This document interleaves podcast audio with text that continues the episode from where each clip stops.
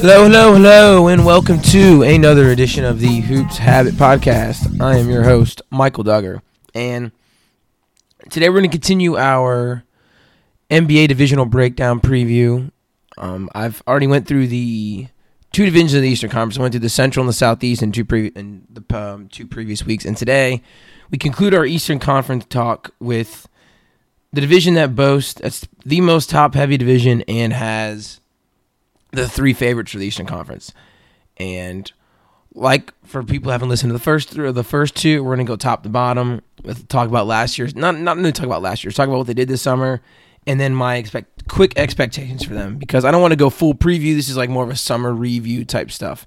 And now that training camps, the season's only a month away, which is crazy to even consider, which because the NBA offseason never ends. But we'll start with probably the second biggest move of the whole offseason which um, included the Toronto Raptors, who had the one seed last year in the Eastern Conference, went 59 to 23, beat the Wizards in the in six games in the first round, and then fell to the Cleveland Cavaliers as usual in a sweep. So they felt they had to shake things up a little bit. You know, LeBron going west because they couldn't get over the LeBron James hump. No matter what team he was on, they just couldn't beat him. And LeBron going west, people thought, okay, maybe the Raptors run it back one more and and see if they can challenge the Celtics and 76ers. But that didn't happen because they traded DeMar DeRozan to the San Antonio Spurs. And they traded Jakob Poeltl as well, sorry. But DeMar DeRozan's the big centerpiece. And in return, they got Kawhi Leonard and Danny Green. So a lot of people said, you know, this is a disloyal move. People in DeMar DeRozan's side, especially. And, you know, loyalty is tough to come around in sports and in life in general. But when you can make a move to acquire a top five player when healthy, like Kawhi Leonard is, and then get a Danny Green, who also is going to help you in, in terms of shooting and defense, that's, I, it's grown on me to be a no brainer move for the Raptors can make. And, this comes this trade will become a home run for two reasons. I mean, a, we'll get to the other specific things ever because this roster didn't really change much outside of this, so we're probably just going to focus on this, and I'm going to do just a quick little breakdown of why I think they're still the favorite. I think they're the, I think they're the favorite in the Eastern Conference. We'll get to that in a second. And Kawhi, if Kawhi can stay healthy, if that quad is healed, the Raptors have the best player in the East. You can't convince me otherwise. And secondly, if Kawhi can buy loves Toronto as much as everyone says Toronto's a great city and all that stuff, and I lived in Canada, I didn't, never visit Toronto, but everyone tells me it's a phenomenal city, and, and people in the NBA talk about how it's like it's not really a hidden gem, but it's one of the best cities in the in the league. It's easily a top five city in the NBA. So if they can sell him on that, sell him on the Raptors culture, then and he signs an extension or even like a two, three year deal, that's a win. That's just a massive win for the Raptors. Do I think that's going to happen? I'm not sure. He seems very he seems pretty hell bent on getting to the Los Angeles Lakers or Los Angeles in general, most likely the Lakers to team up. Not, I don't think it's to team up with LeBron, but just get to get to an area where he's from and wants to be in the warm weather and stuff like that. So that aspect of it is why that this move had to be made. And I understand that people talk about the friendship between Kyle Lowry and DeMar DeRozan, how they they did give some of the mo- some of the most joyous interviews and laugh filled interviews every single night when they were together and stuff like that, like clowning on each other. And it was cool to see that, to see like a real friendship develop out of that because they didn't talk for like the first season that Kyle Lowry's in Toronto and all that stuff. And and Kyle Lowry has been at the team Team USA minicamp, he talked about it a little bit. He's like, you know, I don't, I'm hurt, and he's like, I don't want to talk about it, which shows that he was hurt about the move. But how this translate, how this translates to the court is special. You look at the size and athleticism that they have on the wing now, and the um, di- amount of lineups they can deploy. So I was mad. I thought OG Anunoby was one of the top five players in the 2017 draft.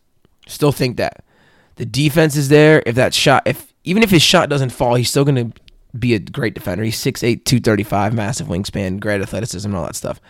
If he wasn't, if he didn't hurt his knee in his sophomore sophomore season at Indiana, he would have his rise would have been even a little. His rise would have been more in college, and he would have been like a top. I think would have been a top five pick instead of falling to the twenties. So theoretically, they can deploy Kyle Lowry, Danny Green, who's a 6'6", 215, 215, 215 pound, great, still a great wing defender, still a great three point shooter. You have Anunoby, another long guy. Kawhi, who speaks for himself in terms of two way ability. And then you can throw Serge Ibaka or my favorite, Pascal Siakam, and you just have so much switchability and so much length on the defense in the pace and space era. Even if you don't like, even and then in that another case, say you don't want to have Kyle Lowry out there, you can throw another point guard out there and Delon Wright, who's six five. So you have so much size and athleticism, and just that just opens up so much on the defensive side of the on the floor.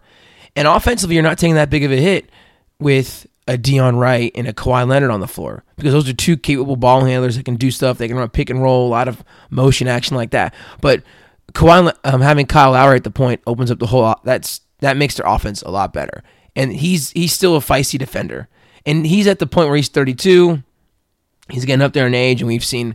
I've heard, I've heard a countless amount of times that small point guards don't age that well in the NBA and all that stuff, but he can play off ball now. He doesn't have to guard the top defender on the on the perimeter. He can literally guard the weakest link on the floor and just conserve energy.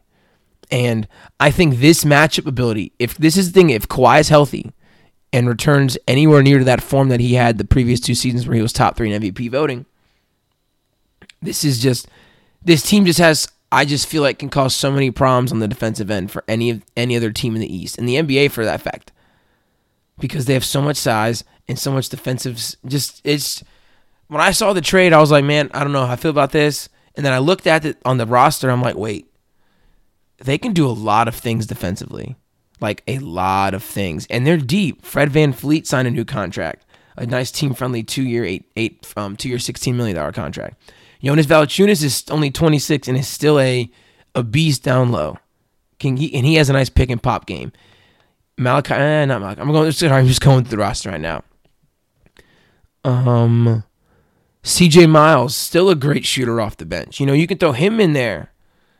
Greg Monroe, I'm not really a big Greg Monroe guy. I mean, I think he's only 28, but I think he's I think he's well past his prime. Not prime. I just don't think he's that this era era is suited for him. And then Norman Powell has his flashes, but they can go seven. They can go seven, eight deep with little to no drop off in terms of defense and offense ability. So I love this. I love them.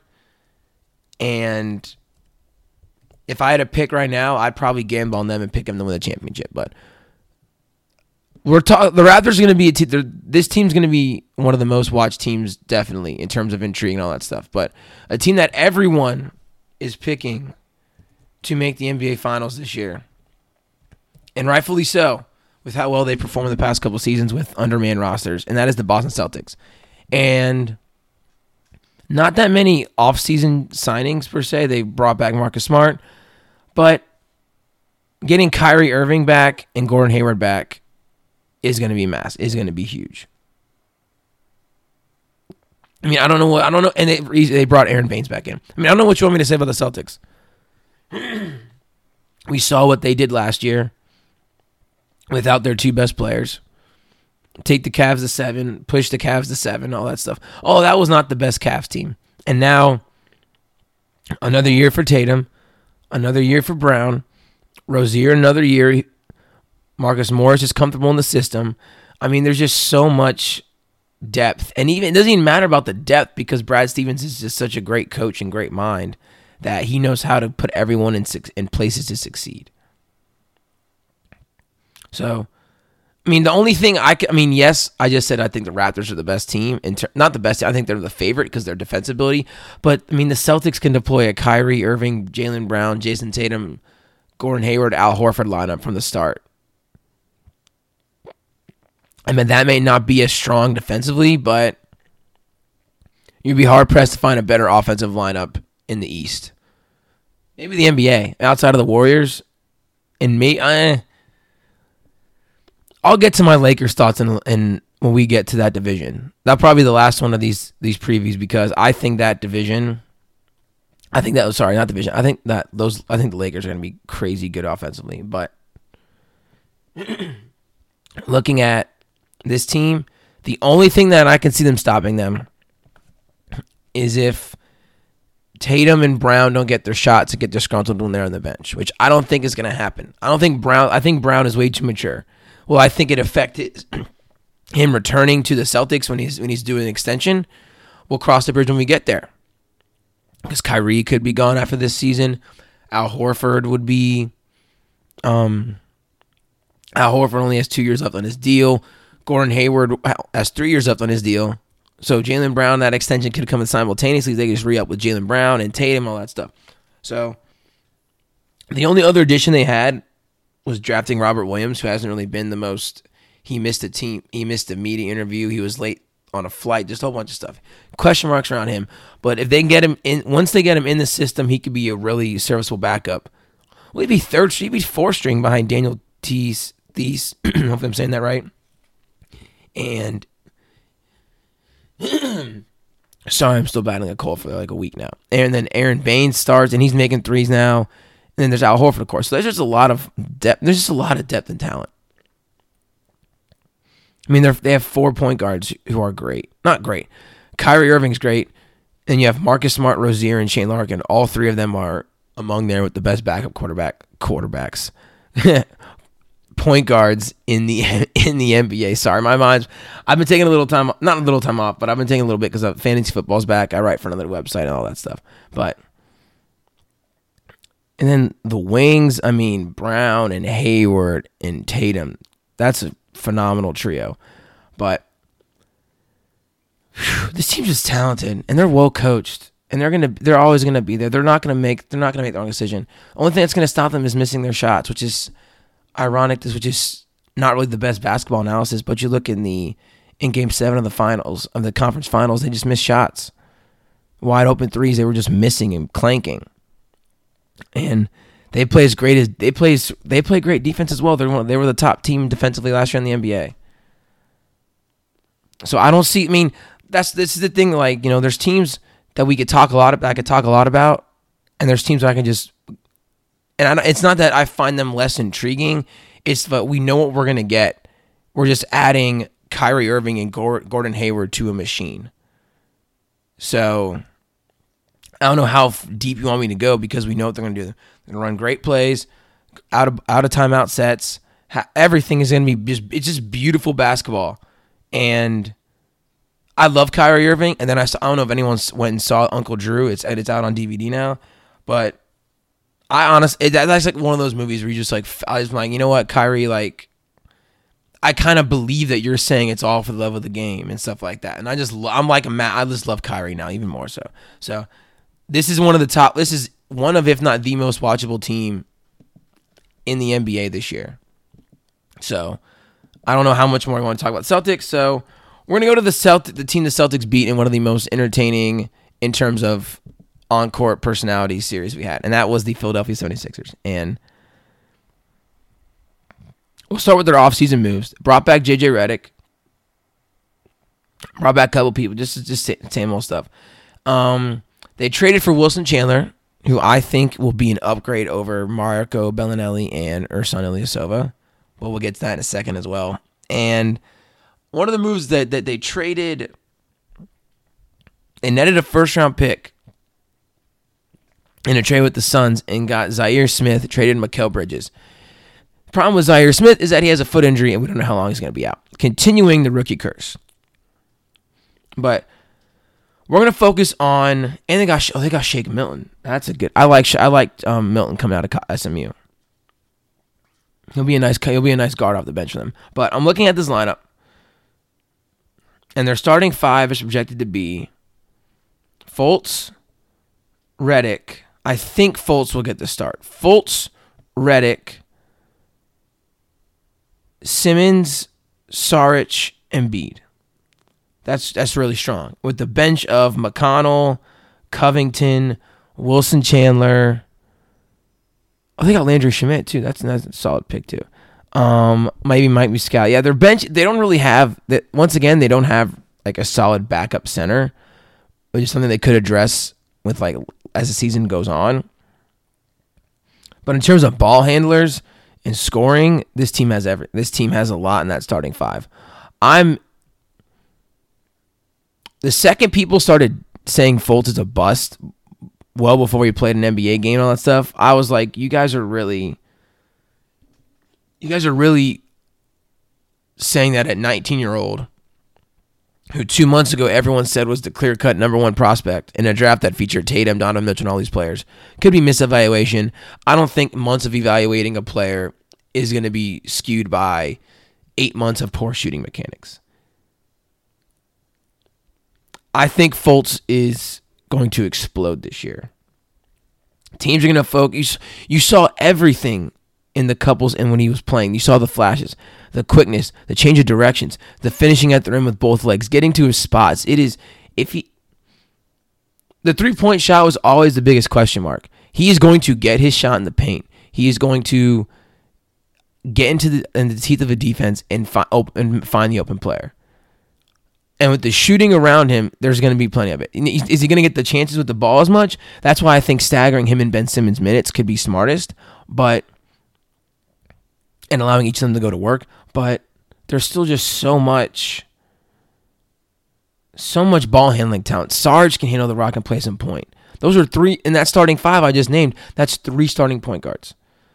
And the Wilson Chandler factor is I know everyone loves to look at the playoffs, and we saw Ersan Ilyasova and Marco Belinelli playing. They were making threes in the Heat series, and they made some threes in the Celtic series, and I was like, oh, they did a they massively downgraded from Wilson Chandler, and I'm like, really?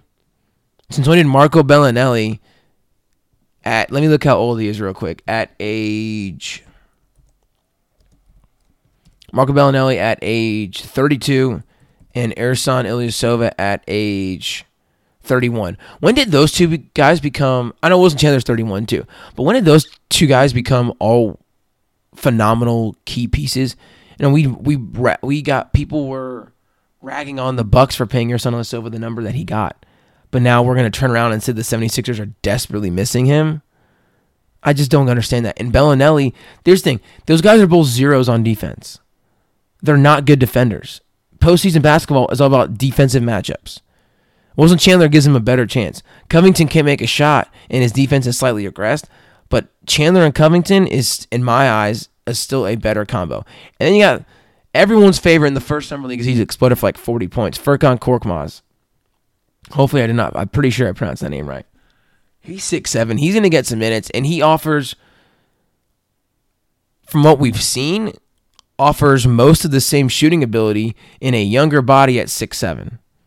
Shake Milton, 6'6", 207. He's going to be a nice guard off the bench to help. There's just and JJ Redick's still there. And JJ Redick is not the greatest defender, but he tries hard he's he's a better shooter than the other two. So I don't understand. I don't all this overreaction. How the 76ers didn't do anything this offseason.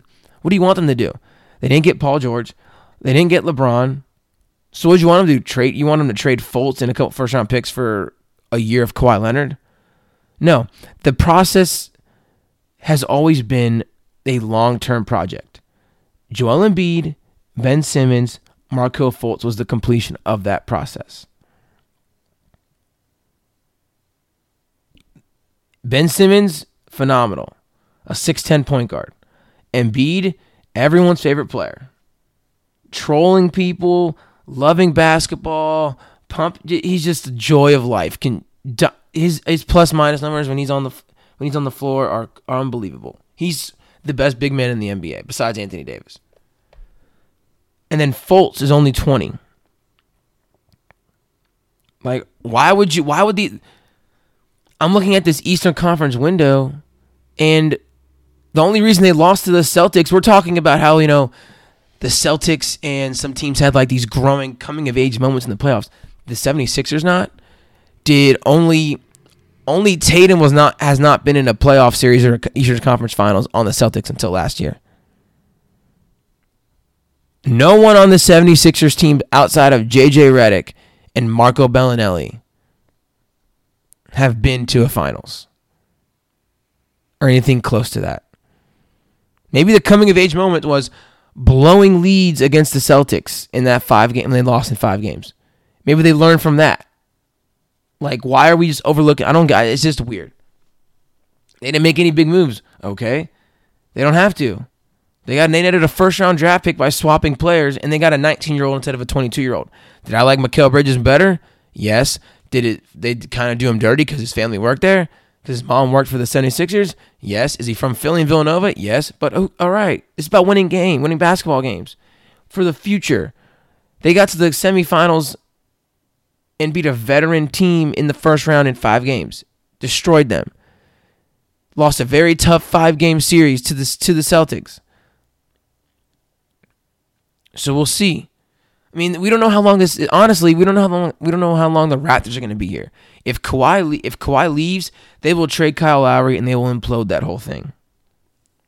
You look at the Celtics. Kyrie could leave after this year. Al Horford's 33, is going to be 33, and he's on his two years left on his deal. Gordon Hayward's coming off a terrible ankle injury or late fibia, whatever exactly what it was.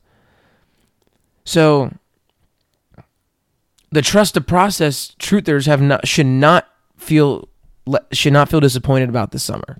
That's all I'm going to say. And I went on way too long about the 76ers. So we're going to go to the boroughs of New York and start with the New York Knicks. And a lot of people said that they had one of the best draft picks in this, one of the best drafts in this in 2018. Kevin Knox from my alma mater, Tampa Catholic High School, fell to them. He looked great. He I think it's overblown, but in in because it's um, Vegas stuff, but knocking down shots, looking smooth, ball handling, great defense. I love this competitiveness, rebounding, diving on floors. You know that's what I love. Another thing, one of the underrated things about evaluating talent is just loving basketball. This guy was watching all of. He was just literally in the gym by himself watching like when the Knicks got eliminated. He was like just hanging hanging out in Vegas, just watching basketball, and that's something that I appreciate. So, got a great job with him. Mitchell Robinson at seven one looks like a. I don't want to say steal, but he looks like a great rim running center for the modern NBA. Can jump out of the can jump out of the gym, lobs, pick and roll, all that stuff. So I like him. And this season, this season honestly is just going to be a throwaway for being honest. We don't know when Kate um, Porzingis is coming back. We don't know if Joe, Joakim Noah is not in the team's plans. They're having Emmanuel Mudiay, Frank Nick, um, and Tilakina, who I I like, but he needs they need another point guard. Maybe Mudiay can be that. I liked Mudiay coming out of college. He didn't go to college, coming out of into the draft. I like that. I mean, I just think I don't know. I don't know. Trey Burke had some moments. Tim Hardaway Jr. has a little couple years left on his contract. They brought in Mario Hezonja. I mean, I don't know how much that does, but from what I've seen in the Knicks sphere around this talk, is they're just excited to have two cornerstone players they think in Knox and Porzingis. They want to see not. They just want to see all these young guys play. I mean, they're all comp- Ntilikina is competitive. Knox is, is, competitive. Let's see if Mudiay can jump that up. And they have some trade value. You know, maybe someone can trade for Courtney Lee in this year. That maybe net like a second round pick if Tim Hardaway Tim Hardaway looked pretty good last year, and you get him, and you just make him a spot up shooter and a three and D guy, I think I think that he can have some value. I don't know if they're if this contract's good enough to is is that tradable without giving up some pieces, but I mean they're not going to trade any of their pieces. Let's be real here. So, I mean these honestly these last two teams, I don't know what I don't know what to talk about. I like the Knicks' future. I think they're going to be a major player in the free agency period coming up with I mean everyone people said that there's a report that surfaced that Ka- um, Kyrie and Jimmy Butler want to play together. I don't know if that'd be in New York, but I've always thought Kim Kevin Durant could be the New York Knick. I really have thought that. You get Kyrie and KD, this team's coming out of the East, and Kyrie's from the area.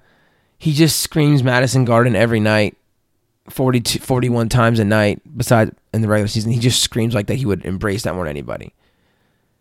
And then KD, his business manager, or business partner, I should say, loves the New York Knicks, has aspirations of running the New York Knicks. KD just signed another one year player option deal. So maybe things go haywire in Golden State or he's sick of playing there. Whatever happens in there. He's like, maybe I want to come east. And he comes east. This is the team. If he leaves, it will be for the Knicks, I think. I don't think he'll go to the Lakers. But I mean the Knicks this Knicks team just is fun, I think. I'm a I'm a Ron Baker fan. He makes all the right passes. Plays hard um, Trey Burke has his moments. He can he can get hot. He was actually played really well at the end of last season. I, have mentioned um, Tim Hardaway before. Jarrett Jackson, vet. I mean, Enes Kanter's funny on social media. I think I think he tries a little too hard, but there's not a lot of talent. But the future is finally bright for the Knicks, which I guess is all you can ask for these days. I mean, who knows? But we'll we'll end this divisional preview with a team that is finally, finally owning their first round draft pick. And they surprised, they've actually done pretty well. I mean, if you watch them, they play great basketball, they shoot a lot of threes, they play the right way and stuff like that. And they have some talent on this team. That's the Brooklyn Nets. Um, yeah, I'm looking at the roster and it's really not that great anymore. but they have a lot of they have a lot of players that try hard. I'm looking at them: Darrell Arthur, DeMarre Carroll, Allen Crabbe, I mean, and they brought in Ed Davis, who people in Portland really were disappointed about. He's a good team player, good hustler, great rebounder, all that stuff. Spencer Dinwiddie finished top three in most improved player. And a nice little backcourt of him and D'Angelo Russell, who is entering a big year for himself in terms of improving his game and staying healthy. And then they brought in Joe Harris. They re-signed Joe Harris for a nice friendly deal of eight million a year, and you know, he's he's a great defender, great shooter. Just puts the ball in the back. And I mean, he's just a solid player. Oh, and they traded for Kenneth Faried. Hmm. Did not know that. So I this team, with how well coached they are with Kenny Atkinson, I could see them pushing for a playoff spot. I don't. I think the Knicks will finish last in this division. I don't think the Nets are going to tank. I mean, you never know with that. You never know with teams in general, but I don't think they're going to tank. Um, yeah, Chris LeVert, Caris LeVert is coming is a good player from Michigan. He fell because he had injury problems. Sorry, I'm just I haven't really, honest I haven't really watched a lot of Nets games. If I'm being real, I try to make my way around all the NBA teams, and I turn on the Nets, and it's usually a half empty crowd at the in Brooklyn. I'm just like, okay. There's other teams, but now that they're out of purgatory and have their draft pick, I'm actually going to be investing in them a little more because you know I'm going to try to be looking at and see what piece they're missing. It looks like they're missing is the big man, a some a nice athletic big man who can space the floor. Oh, they oh that's I apologize. Jarrett Allen's that from Texas, and he's actually he's he's athletic. He is he has like ballerina feet at 6'11", 234. So they just need wings, and they need to see if this D'Angelo Russell, um, see what D'Angelo Russell's made about.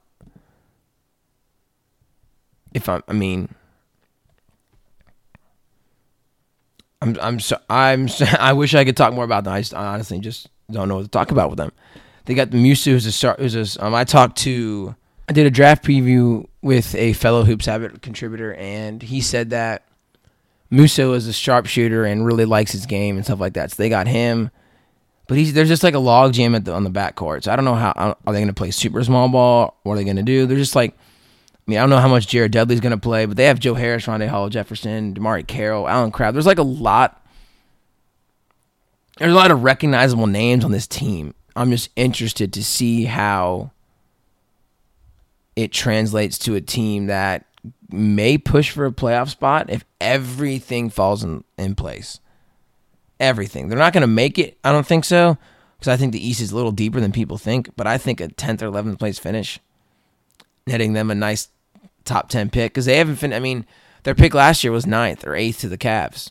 So, I mean, I don't know how much. I don't think it's going to get worse with their young talent getting taking a step forward and getting more playing time in the system, and a couple of the improvements that they made in their within their scheme and stuff like that. So that's going to conclude this Atlantic division. Like I said, it's top heavy.